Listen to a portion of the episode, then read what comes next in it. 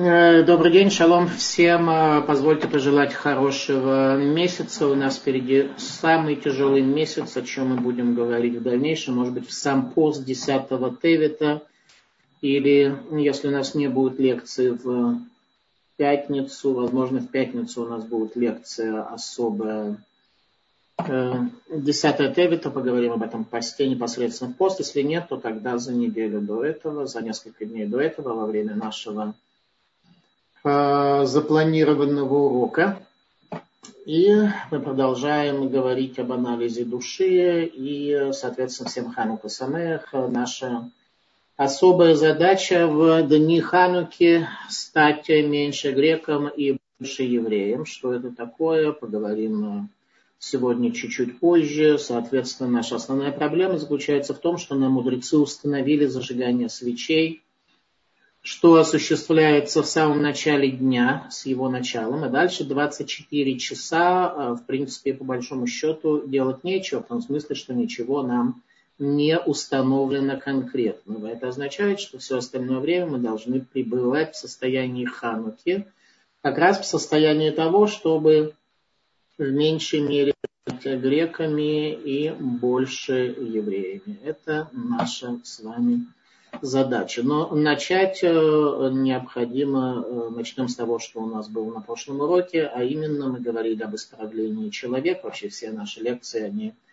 идут под э, конкретным совершенно ракурсом, а именно исправление человеческих качеств, стать другими людьми, задача, которая перед нами стоит – и Ханука не является исключением. Э, мы остановились в прошлый раз на том, что говорили о качествах души. В частности, одно из качеств э, был поднят вопрос относительно стеснительности. Было приведено одной из наших участниц э, то, что качество стеснительности является возвышенным качеством еврейской души, как об этом сказано в Перке. А вот в пятой главе Перкиавод, э, трактата Авод, который, обратите внимание, приводится в самом конце э, раздела ущербов, то есть если человек э, не стал таким, какими были наши отцы, то он сам является реальным ходячим ущербом, в первую очередь для себя самого и, конечно же, для всех окружающих.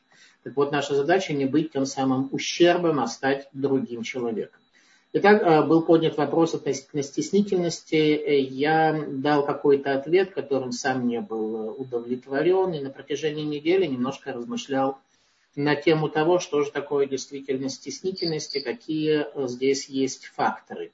Очевидно, что стеснительность это некий один из инструментов, который Всевышний дал нашему народу для того, чтобы мы им пользовались в нужное время, в нужной ситуации, и далеко не всегда стеснительность является достоинством, во всяком случае, когда тебя Евсекция приглашает на суд гражданский, в котором э, поносят Тору, то тогда стеснительность необходимо каким-то образом не использовать, а как раз твердость духа. То есть Всевышний дает нам большое количество инструментов, каждое качество – Каждая эмоция – это инструмент, который должен быть у нас выверенным, и необходимо пользоваться им в правильной ситуации.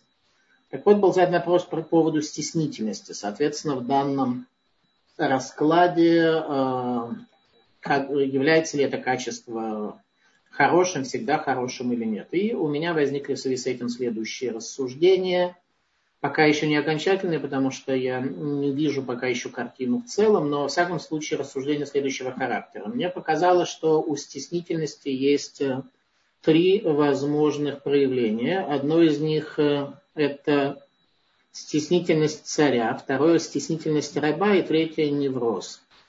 Э, царь, если человек достиг величия, но при этом он стеснителен, при этом он не проникает в зону ближнего, ограничивая таким образом его жизненность, то это реакция царя.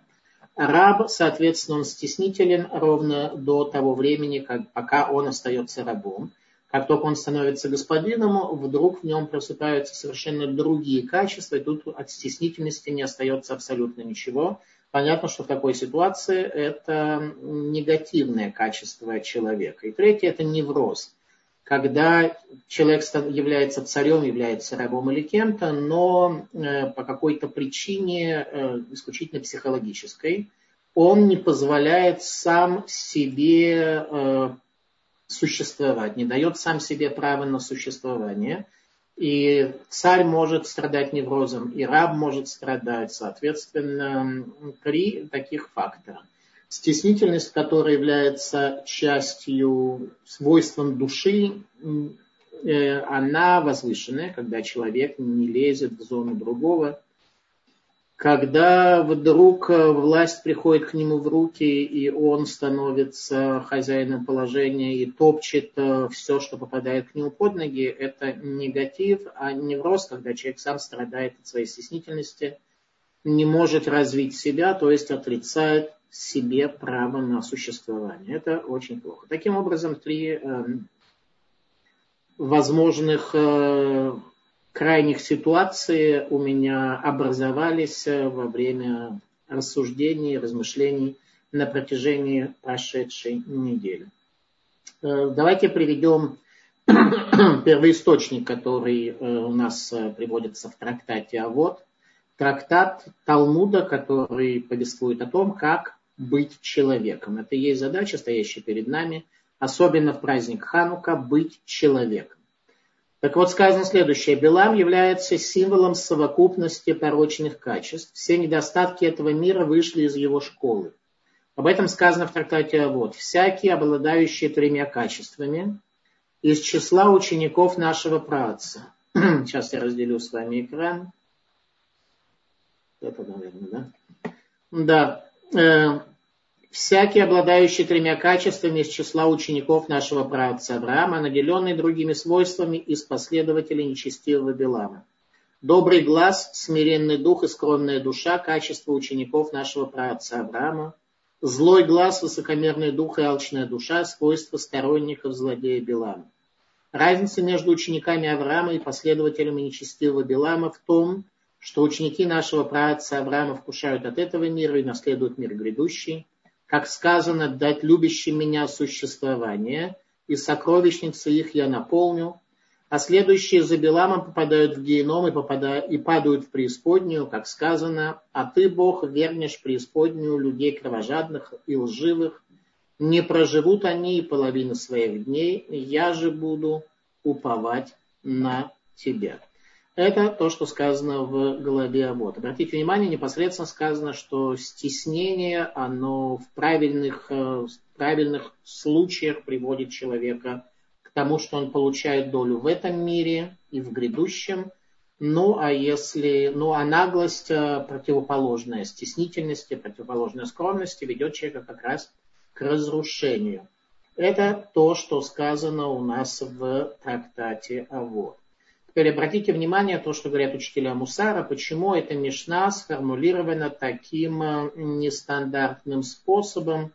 Сначала говорится, какие качества, что есть качества Авраама положительные, есть качества Белама отрицательные, потом они при, приводятся одни, потом приводятся другие. Возникает вопрос, почему это вот так многоэтапная подача информации, что не свойственно обычно трактату Авод, э, да, и Мишни вообще. Ответ следующий, что если человек услышит сразу, какие качества нужно ему иметь, то он воспримет это как э, увещевание, упрек, укор и не будет э, воспринимать. А когда ему сначала говорится некое вступление, всякий, обладающий качеств, качествами, он из потомков нашего праца Авраама, Тут у человека пробуждается внимание, пробуждается интерес, и он уже готов воспринимать, и тогда он слушает. Поэтому эти три качества не были поданы сразу же, а последовательно приводятся. Соответственно, то, что хотели сказать нам наши учителя, что смирение, скромность – это возвышенные качества. Несомненно, в случае, если они не ведут человека к депрессии, то есть э, к э, тому, что он сам отрицает себе право на существование. Э, нередко люди приходят э, в состояние депрессии тогда, когда стесненности, депрессии, тогда, когда им кажется, что у них безвыходная ситуация. Очень часто люди пользуются такими, таки, таки, такой терминологией безвыходная ситуация. Если честно, я вообще не приемлю такие понятия. С моей точки зрения, безвыходных ситуаций не бывает. Надо всегда поступать правильно. И тогда, если ты даже теряешь что-то, то ты поступаешь правильно, э, правильно теряешь. Безвыходная ситуация, когда у людей совершенно другая система ценностей, искореженная система ценностей, когда первопричиной и первичным фактором является не потерять чего-то в материальном и приниженном, тогда э, что такое безвыходная ситуация? Любая безвыходная ситуация, она а, складывается из следующего, что в принципе у меня сейчас может возникнуть некая потеря, которую я хочу избежать, поэтому я поступлю морально, религиозно и нравственно неправильно, потому что ситуация безвыходна. Ну, всем понятно, ситуация безвыходна. Так вот, если первичной основой для тебя в жизни является истина, то тогда безвыходных ситуаций не бывает. Бывает ситуация, когда ты вы, выигрываешь материально, бывает ситуация, когда ты проигрываешь, когда ты что-то теряешь но совершенно не складывается у тебя ситуация, когда ты должен ради каких-то вторичных материальных ценностей э, уступить и потерять э, что-то в духовном. Таким образом, призываю сразу же всех забыть эти тупые слова, придуманные, кстати, греками. Безвыходная ситуация. С точки зрения иудаизма таков, таких понятий не существует. Э, таких понятий не существует. Саба из Навардака э, сказал следующие слова, которые хочу я вам привести в связи с этим. Давайте посмотрим с вами Сабу из Навардака. Неважно. Э, Саба из Навардака говорит следующее. Тора раскрывает нам пути жизни и дороги смерти, и без нее человек существовал бы как слепец во тьме, когда его подстерегают многочисленные опасности. О состоянии того, кто оставил Бога, повествует Тора. И будешь ощупью ходить в полдень, как ощупью ходит слепой во мраке. И не будешь иметь успеха на твоих путях. И будешь только притеснен и ограблен все дни, и нет спасителя. Это Тора в самом конце, последнее увещевание Мушарабейну. Тора нас предупреждает о том, что Э, если человек оставляет Тору, и как раз у него все ситуации становятся безвыходными, такие, как все безвыходно у него в жизни становится, то тогда ты уподобляешься слепому во мраке. И, соответственно, великий учитель Мусара задал вопрос, почему сказано слепой во мраке. Ведь незрячему нет разницы между светом и тьмой. Какая ему разница слепому, он во мраке или при свете? Объяснение этому простое. При свете слепому могут помочь другие люди, но во тьме некому его спасти. Так и в духовной жизни. Если человек слеп, то не воспринимает увещевания и нет ему спасения. Тогда никто, если он слеп, и если он не воспринимает увещевания, то никто не может ему помочь, потому что он не готов принять помощь от других людей на тему Хануки. Это очень актуально. Свет Хануки, который является темой, основной темой нашего сегодняшнего изучения. Итак, э, Ханука. Э, греки тяжело восприняли по каким-то греческим причинам э, то, что у евреев храм, они служат там единому Богу. Не понравилось это грекам, они начинают войну против евреев, в результате евреи побеждают, оказывается одна баночка с маслом, ее зажигают, и происходит чудо. Тот, кто вообще определил законы природы, что масло горит, он же определил закон природы, что для людей, достойных чуда, как, какими были Маковеи и те, кто пошли за ними, для людей, достойных чуда, масло будет гореть в любом количестве на протяжении нужного времени. Это закон природы. Такой закон природы, что масло горит – с разной скоростью в разных ситуациях. А для людей, достойных чуда, происходит изменение законов э, природы. Ну вот, вроде я про Хануку все рассказал, э, даже не знаю, что добавить. На этом, по большому счету, лекция могла бы и закончиться. Ну, что-то надо добавить. Добавим географию, что первое сражение между евреями и маковеями, евреи, которые никогда не держали в руках оружие, побеждают греков в месте Бейт-Хурон. Историки объясняют, что там такая долина, поэтому греки там не смогли развернуться как нужно, и, соответственно, евреи их побили. Хотя 300 спартанцев как раз в долине удержали оборону против греческой армии э, большой.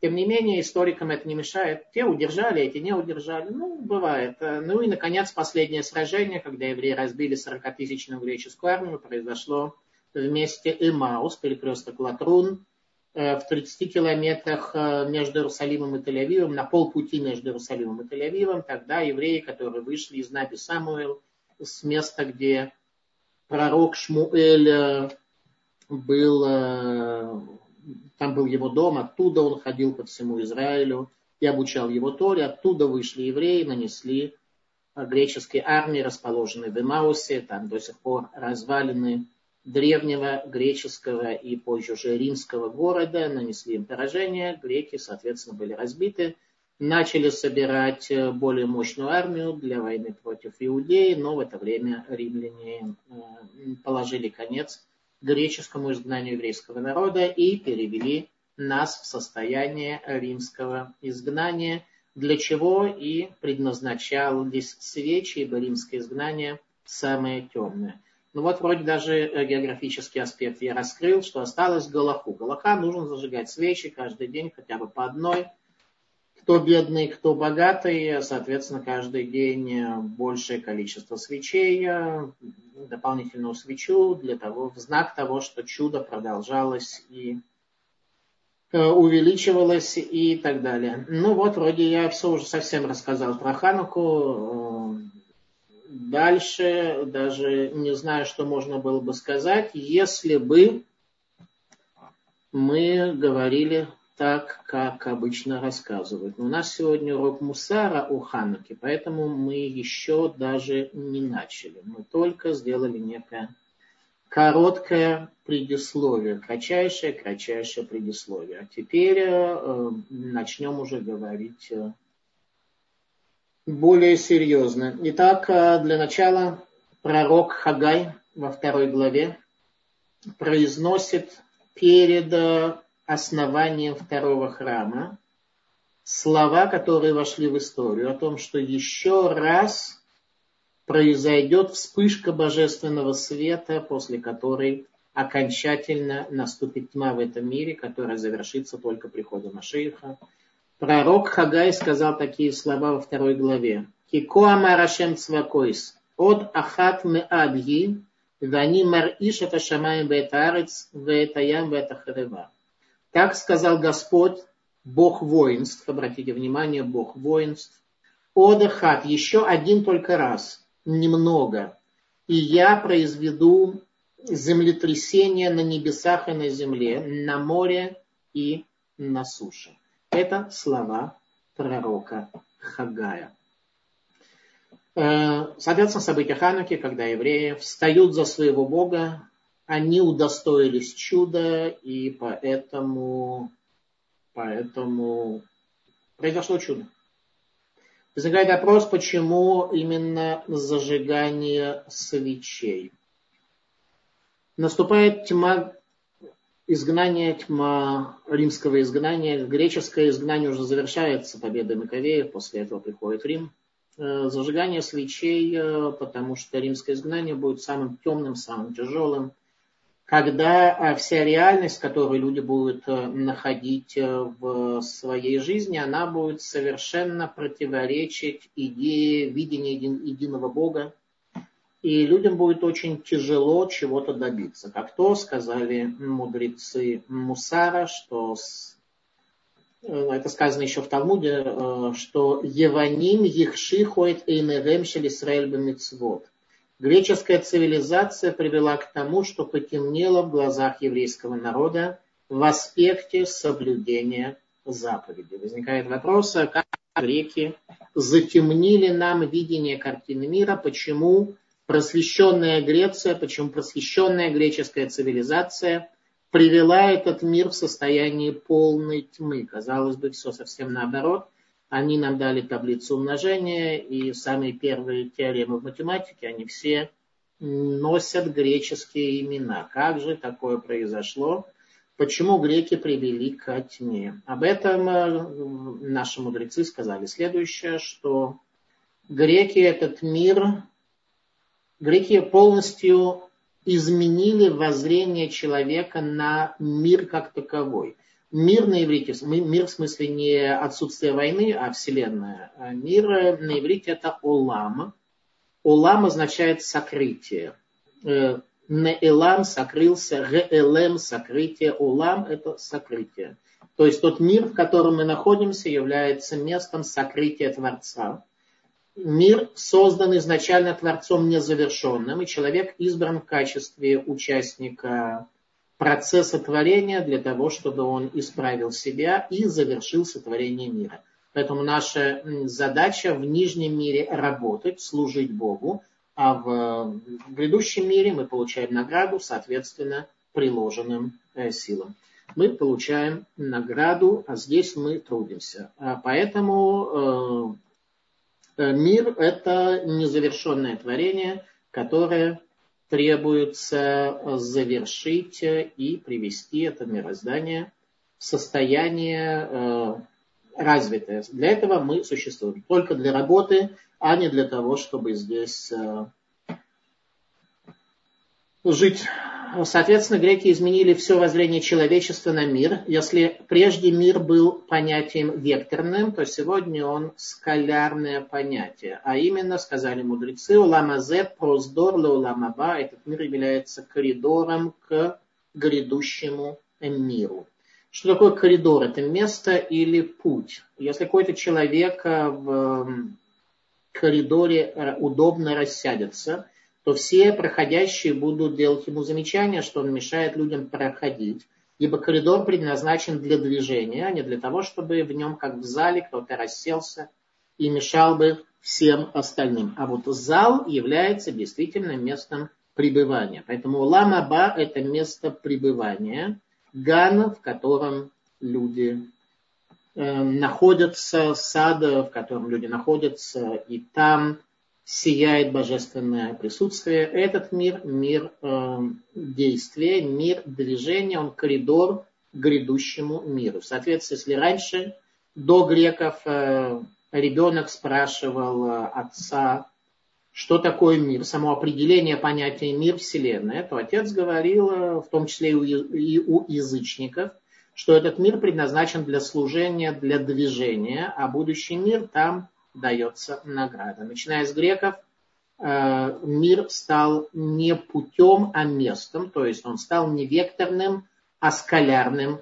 понятием. Это глобальное изменение воззрения человека на мир, в результате которого потемнело в глазах евреев, поэтому нам мудрецы устанавливают в Хануку именно зажигание свечей, чтобы они хоть как-то освещали нам нашу реальность, в зависимости от того намерения, которое у нас э, при зажигании свечей э, возникает. Э, чем более возвышенное намерение, чем человек больше постиг, тем эти свечи для, для него означают больше. Тот, кто это делает достаточно формально, его соблюдение Хануки требует существенного развития. Это совершенно понятно. Так вот, соответственно, мир становится для греков скалярным. И теперь э, на вопрос ребенка, что такое мир, отец дает объяснение, что мир – это место, в котором есть э, суша, моря, страны, континенты, то есть место, в котором живет человек. А жить это по определению сидеть. Ибо приниженная душа, она не хочет никакого движения, она хочет только комфорта, только покоя, чтобы не было никакого движения. Дух человека, его душа хочет движения, его материальное, его естество предпочитает богатый покой и двигаться особо не хочет, а если и хочет, то это тоже движение в рамках покоя. То есть те, кто любит, э, скажем, ездить в разные страны, они любят быть в разных странах, но это абсолютно никакое не действие с их стороны. Таким образом, Еваним Ехшихует Эйнерем Шелисраэль Бамицвод греки привели к тому, что потемнело в глазах Израиля в соблюдении заповедей. Стало здесь темно. Заповедь, заповеди нам сложно. Эм, Греция на иврите Яван. Яван имеет смысловое значение. Одно место есть в Танахе, где слово Яван используется по смысловому значению. Это слова царя Давида. Тавати бе явен мицула вейн маамад, бати бе маамаке маем вешеболит шитафасни. Утонул я в глубокой трясине, в которой невозможно устоять, говорит царь Шломо, э, говорит царь Давид в псалмах. Э, попал я в поток воды, который охватил, попал я, попал я в глубокие воды, и поток охватил меня. Соответственно, Греция Яван – это болото. Обратите внимание, болото действительно является местом, а не путем. По болоту нет движения, невозможно движение.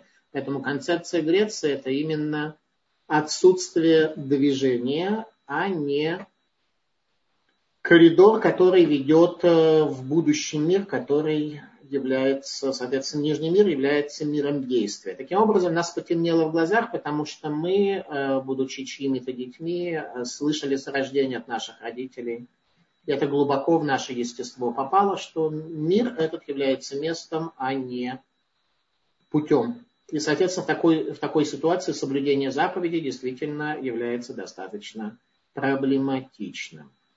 Соответственно, те, кто победили греков, они удостоились чуда, и для них масло горело на протяжении семи дней.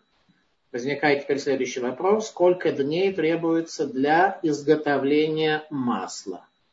Почему масло горело 8 дней, э, баночка с маслом? Сколько дней требуется для изготовления масла? Думаю, что на это все ответят что нужно 7 дней, э, меньше чем за 7 дней масло же не изготовить, очевидно.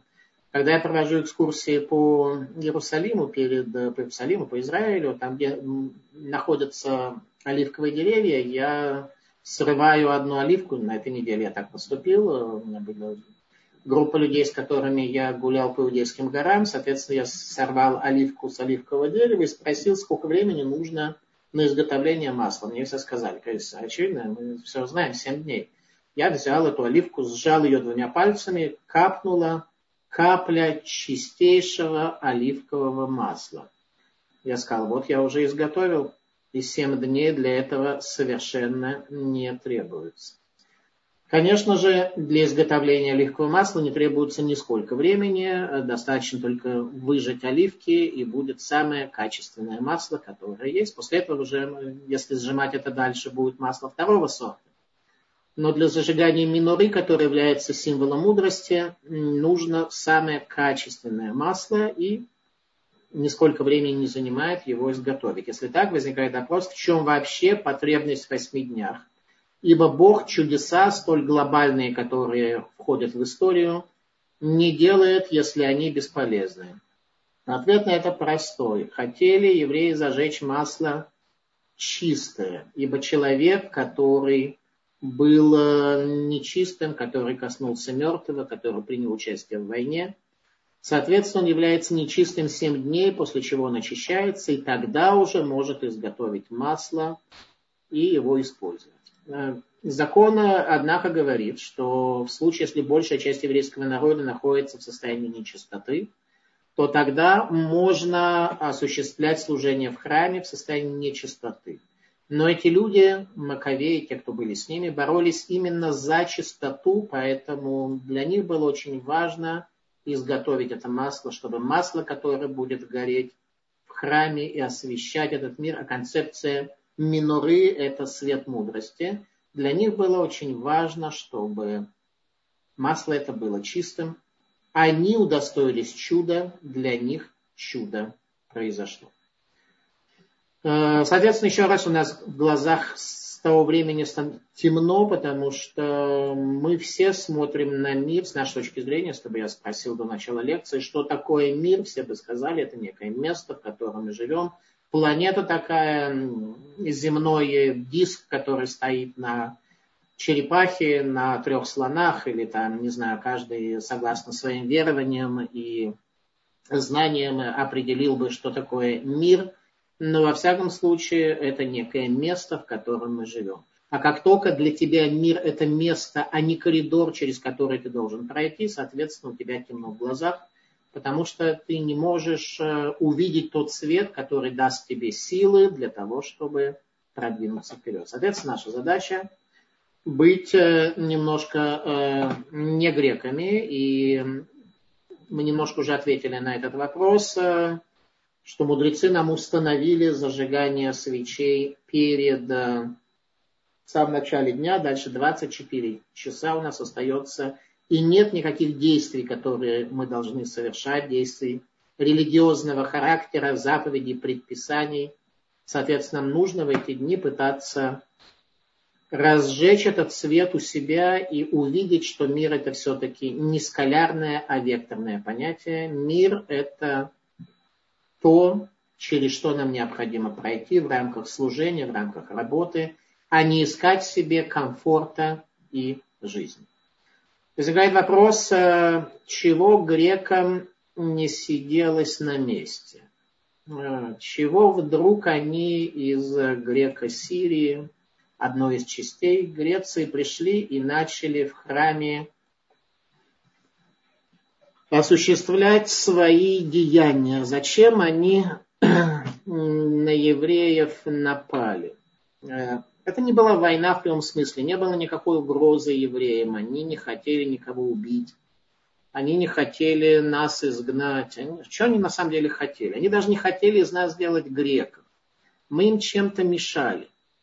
А именно, чем мы мешали? Э, дело в том, что у греков тоже есть э, какие-то здания религиозного характера, какие-то капища, в которых они поклонялись э, своим богам. И что им было недостаточно, что они не могли остаться у себя на месте.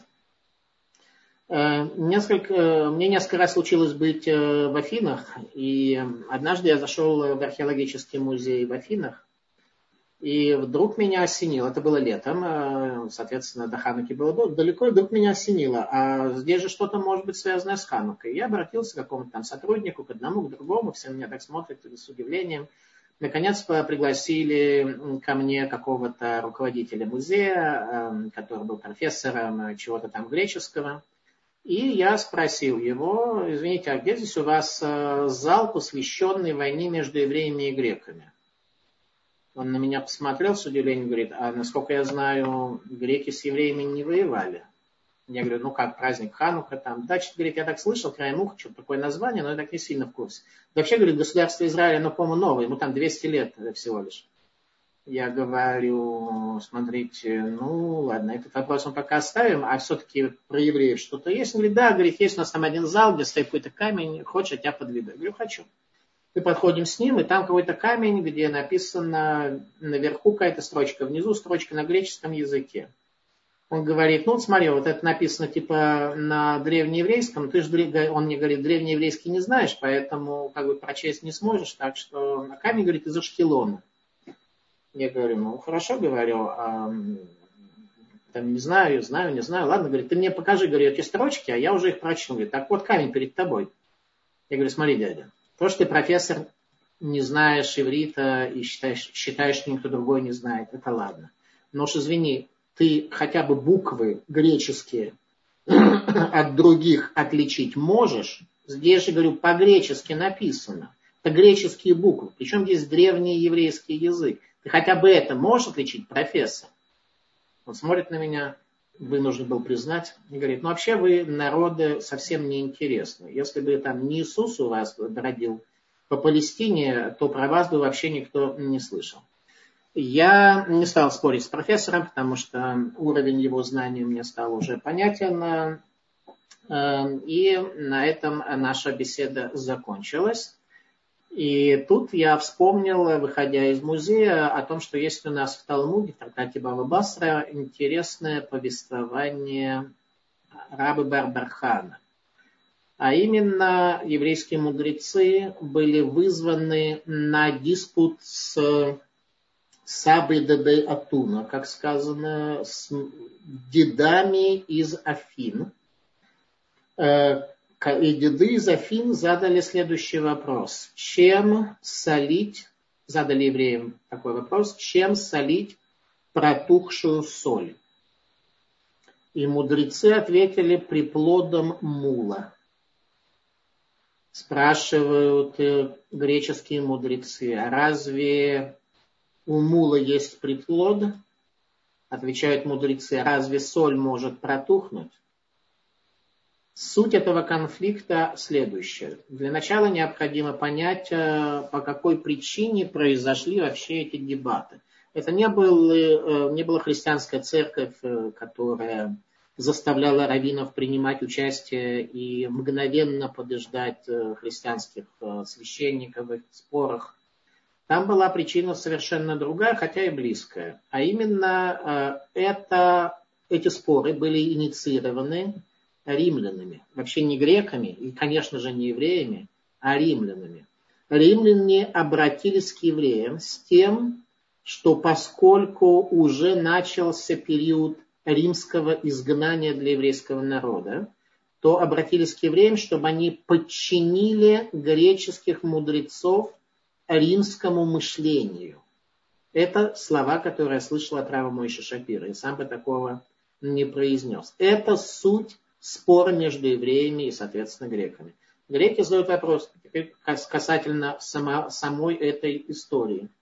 Греки задают вопрос, чем солить протухшую соль.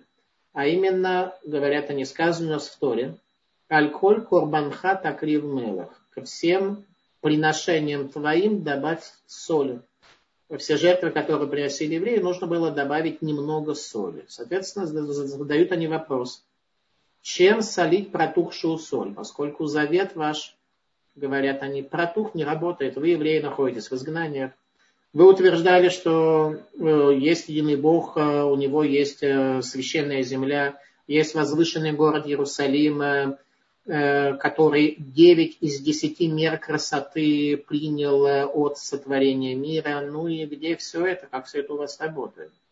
Отвечают на это мудрецы, что протухшую соль нужно солить приплодом мула. Приплодом мула. Говорят, говорите, а что у мула разве есть приплод, он бесплодный? Отвечают мудрецы, это то, что мы и сказали, что греческая философия, она абсолютно бесплодна, потому что она является результатом, плодом вытеснения Бога из этого мира и установлением человека, установлением человека каких-то других замен э, божественности. Соответственно, у всего этого нет э, будущего, нет, э, нет жизни, нет никак, ничего, никакого будущего.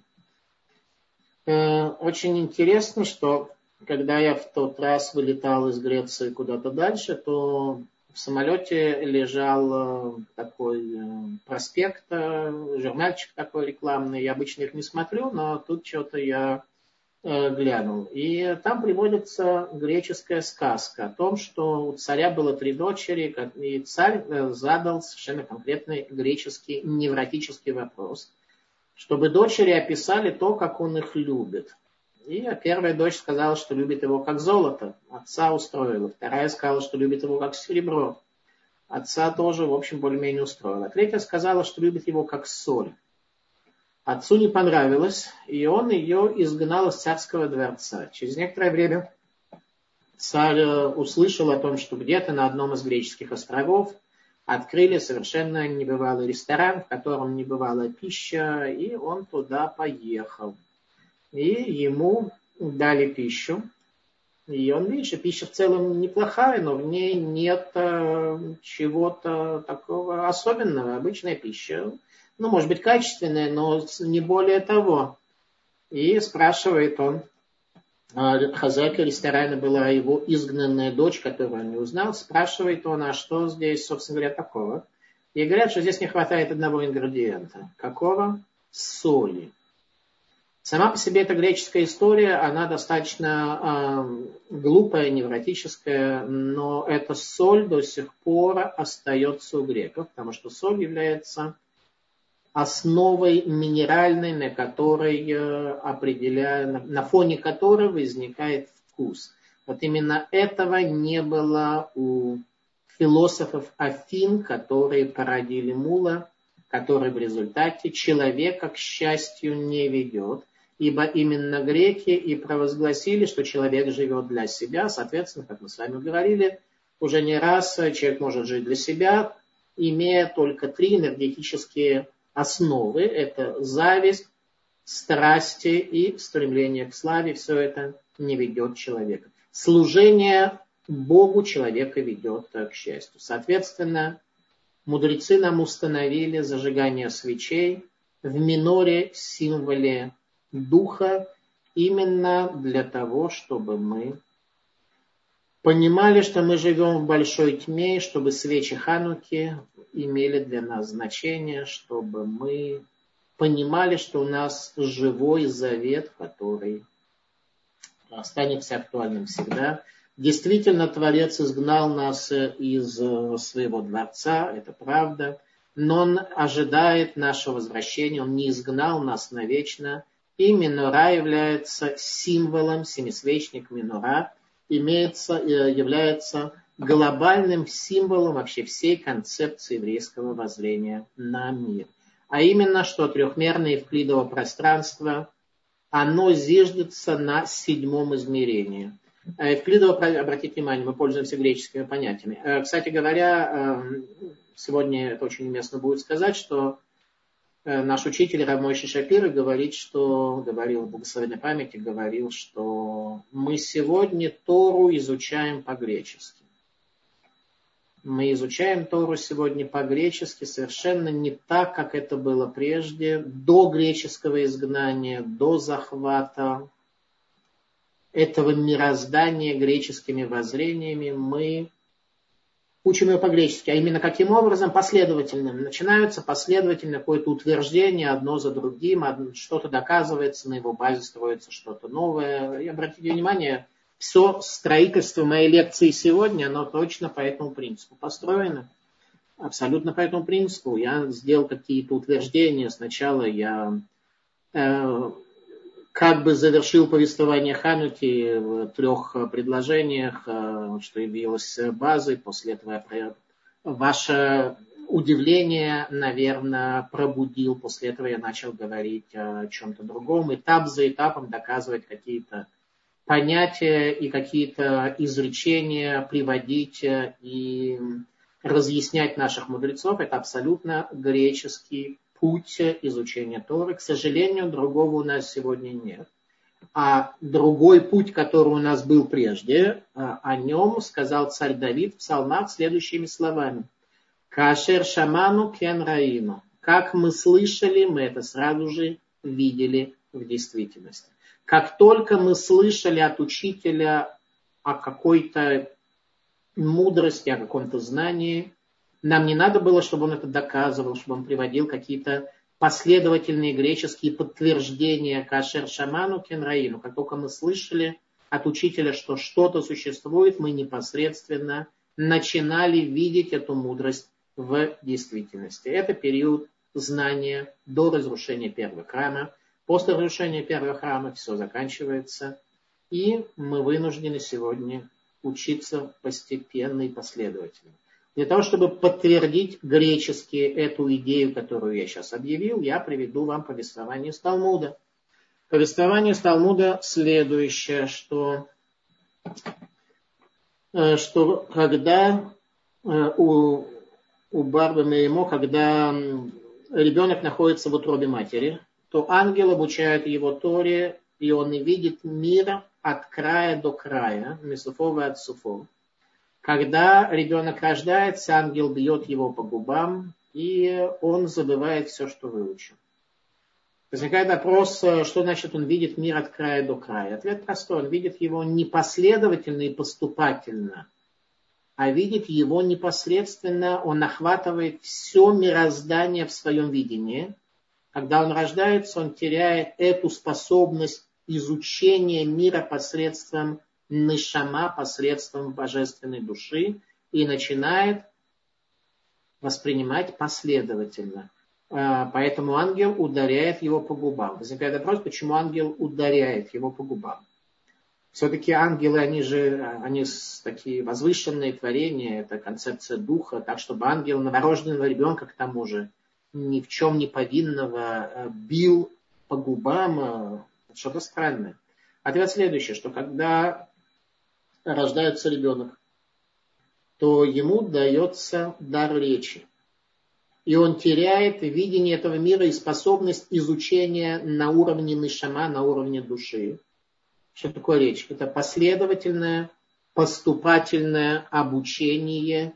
Соответственно, ребенок, которому дается уже дар речи, и он теряет полное видение мира, он воспринимает это как страшный удар. Он оказывается в мире, в котором ему действительно плохо, который совершенно не такой, как в утробе его матери, где горит свеча, и ангел обучает его так, что он видит мир от края до края потом результате забывает, то есть теряет такую способность изучения. Зачем же тогда ангел его обучает? Ответ здесь следующий, что потом, когда ребенок будет последовательно изучать Тору, в наше время тоже по-гречески, то в конце концов он придет к видению истины, и эта истина глубоко пробудится в его душе. Поэтому тем, кто присоединяется к нашему народу, и, соответственно, в утробе матери этих процессов обучения не было, им приходится намного, намного тяжелее. Так вот, концепция миноры, семь измерений, оно как раз э, является следующей идеей, что евклидово пространство, трехмерная материальная действительность, в которой мы находимся, а именно э, трехмерная две стороны, то есть э, кубик, да, четыре стороны света, вверх и низ, соответственно, это 6. Все это зиждется на центральном столбе миноры, а именно на столбе духовности. То есть духовность определяет материальность. Если нет центрального столба миноры, то все материальное не существует и ведет э, человека очень далеко к разрушению. Минора – это концепция того, что духовность определяет материальность и является первичной.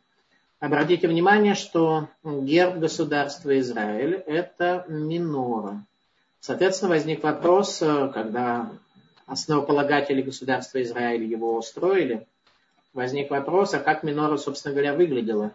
И оказалось, что самый, э, то, то, что им пришло в голову, точнее не оказалось, а им пришло в голову, что нужно посмотреть у римлян, римляне украли минору, привезли ее, соответственно, в Рим на кораблях, и, соответственно, на вратах Тита в Риме сохранилось изображение миноры, которую наши отцы государства Израиль и взяли в качестве герба. Однако там есть определенная проблема. Минора наша стояла на треножии, в то время как э, на вратах Тита основа миноры такая очень твердая. Так что давайте я вам сейчас покажу. Ну, зачем об этом говорить? Сейчас пытаюсь вам найти, загуглить э, образ миноры, миноры, государство, Израиль. Мы же можем с вами фото. Есть у нас фото? Фото. Ну, есть у нас фото. Очень хорошо. Сейчас мы сделаем с вами. Вот отличная фотка у нас образовалась. Сейчас я поделюсь экраном. Итак, вы видите, да, здесь справа есть у нас герб Израиля. А, герб Израиля у нас сейчас, видите, да. Итак, внизу не треножие, а вот такие вот, а, такой фундамент Э, фундамент такой э, мощный. Соответственно, э, версия археологическая следующая, что пока Минору везли в, Изра... в Рим, видимо, сломались эти ножки на кораблях, когда их везли. Соответственно, они воткнули в римское основание. Теперь, если посмотреть более внимательно, вот эти вот, там есть изображения. Это изображение римских драконов, которым они поклонялись в качестве идолов Таким образом, концепция герба государства Израиль сегодня это минора, которая фундаментом своим имеет римское воззрение и римские элементы поклонения, э, на которых все зиждется. Соответственно, задача, которая стоит перед нами, э, она как раз такой и является, чтобы мы перестали поклоняться римским основам, римским фундаментам, и все-таки попытались увидеть, что основой является не вот эти вот римский мощный фундамент, а центральная свеча э, миноры, которая определяет духовность. В этом-то и проблема наша с точки зрения мусара, перейти от состояния жизни в условиях естества к служению Богу и к духовности. Нам все время кажется, что если мы пойдем за Торой, то мы обязательно что-то потеряем, мы чего-то лишимся, у нас чего-то не станет, не останется. Поэтому нам нужен какой-то фундамент. Причем фундамент такой материальный, такой вот вот о котором в газетах пишут, по радио говорят, э, образование, деньги. Э, и все это разогревается и подогревается завистью, когда у другого фундамент более мощный, страстями, ибо там, где деньги и все остальное, страсти лучше работают. И стремление к славе, чтобы я был на высоте этого самого римского пьедестала. И в результате, к счастью, мы не приходим. Таким образом, задача наша, чтобы минора у нас была немного э, на центральном каком-то, центральным понятием для нас, а не э, э, греческая основа была бы у нас. Э, поскольку мы должны в 9 часов закончить наш урок, то это более-менее то, что я хотел сегодня сказать. Э, еще раз, то, что сделал э, греческий народ по отношению к нам, Ших это Инейну Бамицвод привел к тому, что потемнело в наших глазах, ибо они изменили саму концепцию улам. Сейчас я делаю повторение, кратко вы видите, как вот это греческая последовательность размышления сейчас перед вами раскроется, и все станет понятно, потому что греческое мышление, оно действительно понятно. Но оно в меньшей мере дает сил для исполнения, нежели чем Кашер Шаману Кенраину, когда мы слышали, мы сразу видели, божественность непосредственно в истине. Итак, э, греки привели к тому, что потемнело у нас в глазах в аспекте соблюдения заповедей. Э, Все это происходит э, в условиях того, что мир с точки зрения греков это место, а не путь, это скалярное, а не векторное понятие. Сабы де Биатуна, мудрецы Греции, до сих пор с нами спорят, чем нужно солить протухшую соль. Талмуд приводит этот спор не как то, что где-то однажды произошло такое, произошла такая беседа в Афинах. Если бы в Афинах произошли какие-то беседы, их Талмуд бы не привел. Талмуд приводит только то, что вечно, то, что необходимо нам до сегодняшнего дня. Соответственно, приплод мула, который как раз и является вот этим вот фундаментом который поддерживает материальным фундаментом, от которого человек очень сложно освободиться э, для того, чтобы подняться немного выше, э, изменить свое естество. Задача главная, которая перед нами стоит сегодня, это освободиться от греческого воззрения на мир, перестать стягать для себя все материальные блага, немного задуматься о своем предназначении в этом мире – и тогда Всевышний поможет нам и в материальном тоже. Он не оставит нас, не бросит, даст нам просуществовать. И в результате у нас будет динамика, мы сможем, э, мы сможем э, продвинуться и стать совершенно э, другими людьми. Мы не ответили только на один вопрос, что грекам не сиделось на месте, почему они пришли в храм еврейский, иерусалимский, и начали там хулиганить? Ответ простой. Они видят, что у них тоже есть какие-то капища, они там служат, и они не запретили евреям служить Богу, они не изгнали евреев из храма. Пожалуйста, приходи. Они не разрушили храм. Они сказали только очень простую вещь. Вы хотите служить Богу, Богу Израиля, не проблема. В Иерусалимском храме не проблема. Делайте все, что угодно. Только не в рамках служения Богу, а в рамках служения себе, для себя делать. И мы, говорим, они греки, тоже ходим в наши храмы и тоже там приносим какие-то жертвы, когда хотим что-то сделать для себя.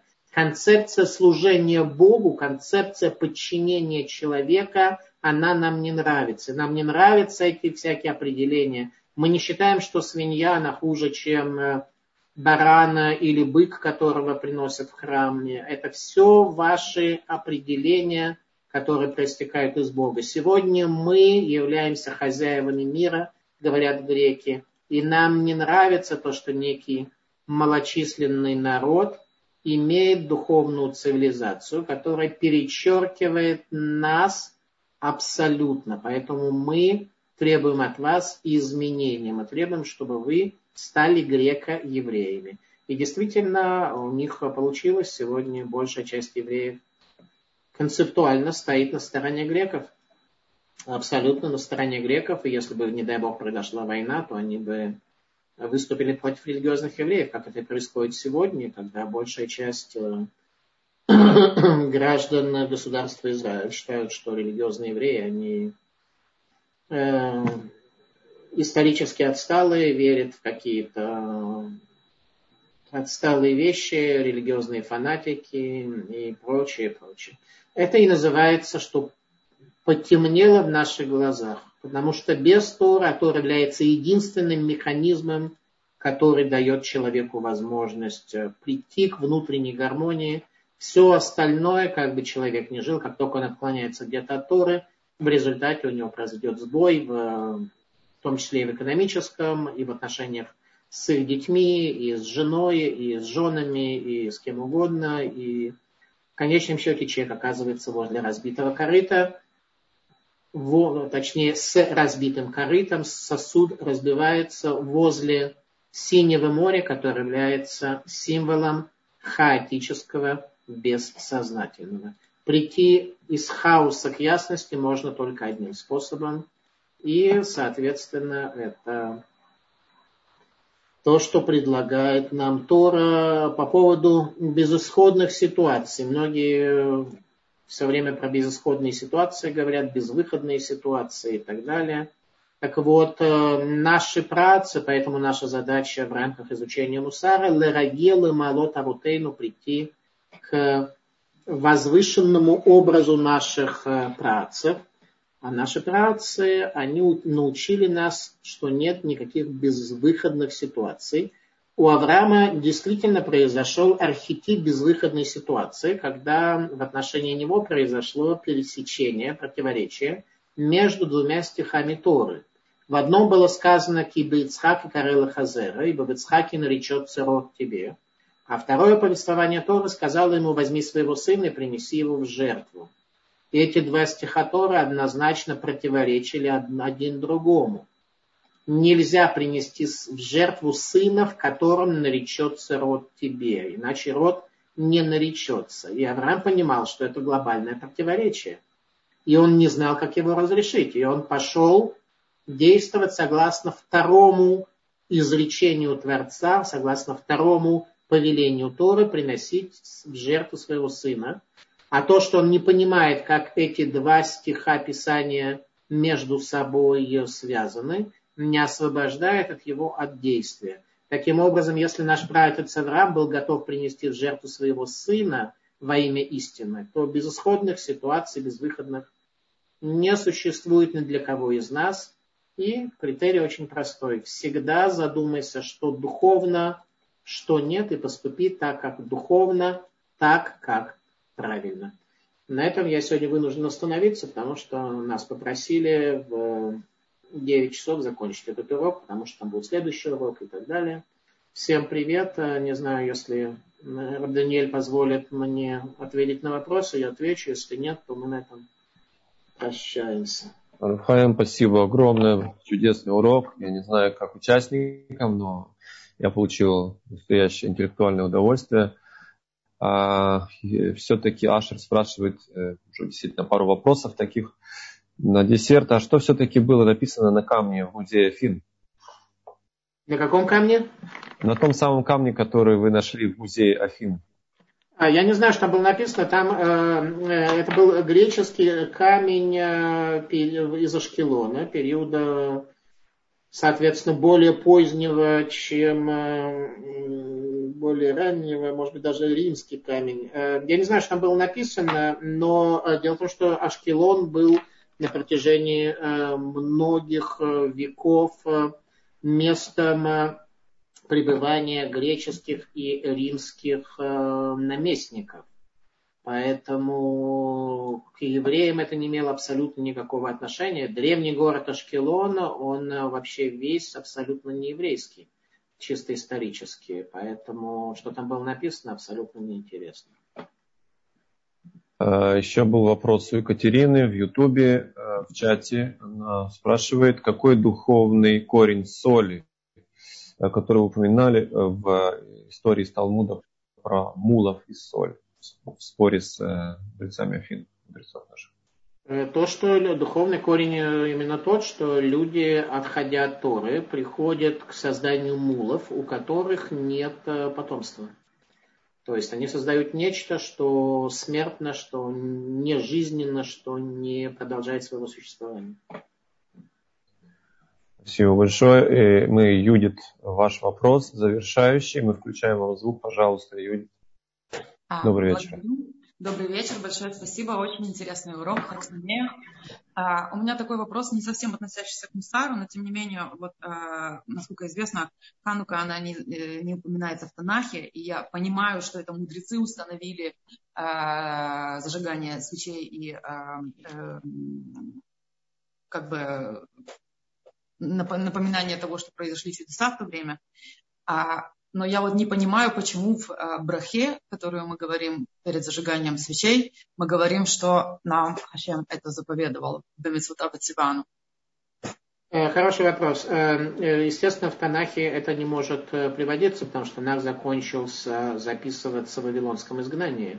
В то время как Ханука произошла, события Хануки произошли намного позже, и только намек на нее приводится в словах пророка Хагая, который я вам сегодня привел. Кома Рашем Цвакойс, так сказал Господь Бог воинств. Одыхат меад, и еще один раз немного я произведу землетрясение на небесах и на земле, в море и на суше. Соответственно, э, э, Ханука – это мецва зажигания ханукальных свечей, это мецва медарабанан, заповедь, установленная мудрецами. И Тора дает э, право и галактическую силу мудрецам делать свои постановления и свои запреты устанавливать. Соответственно, у нас есть семь заповедей Мидарабанан, э, чтение Мегелат Эстера, Ханука, эм, омовение рук и еще четыре каких-то действия. Сейчас запамятовал. Можно загуглить семь заповедей Мидарабанан, вы это с легкостью увидите. Ну вот э, такая мысль. Э, мудрецы именно поэтому установили нам заповедь. Заповедей только семь. У мудрецов есть много запретов и предписаний, но они не имеют статус заповеди. В то время как заповедь э, Хануки, она и предназначена именно для того, чтобы мы были внимательны хотя бы раз в год на протяжении восьми дней задумывались о том, как перестать быть греками и стать евреями, вернуться к возвышенности наших отцов.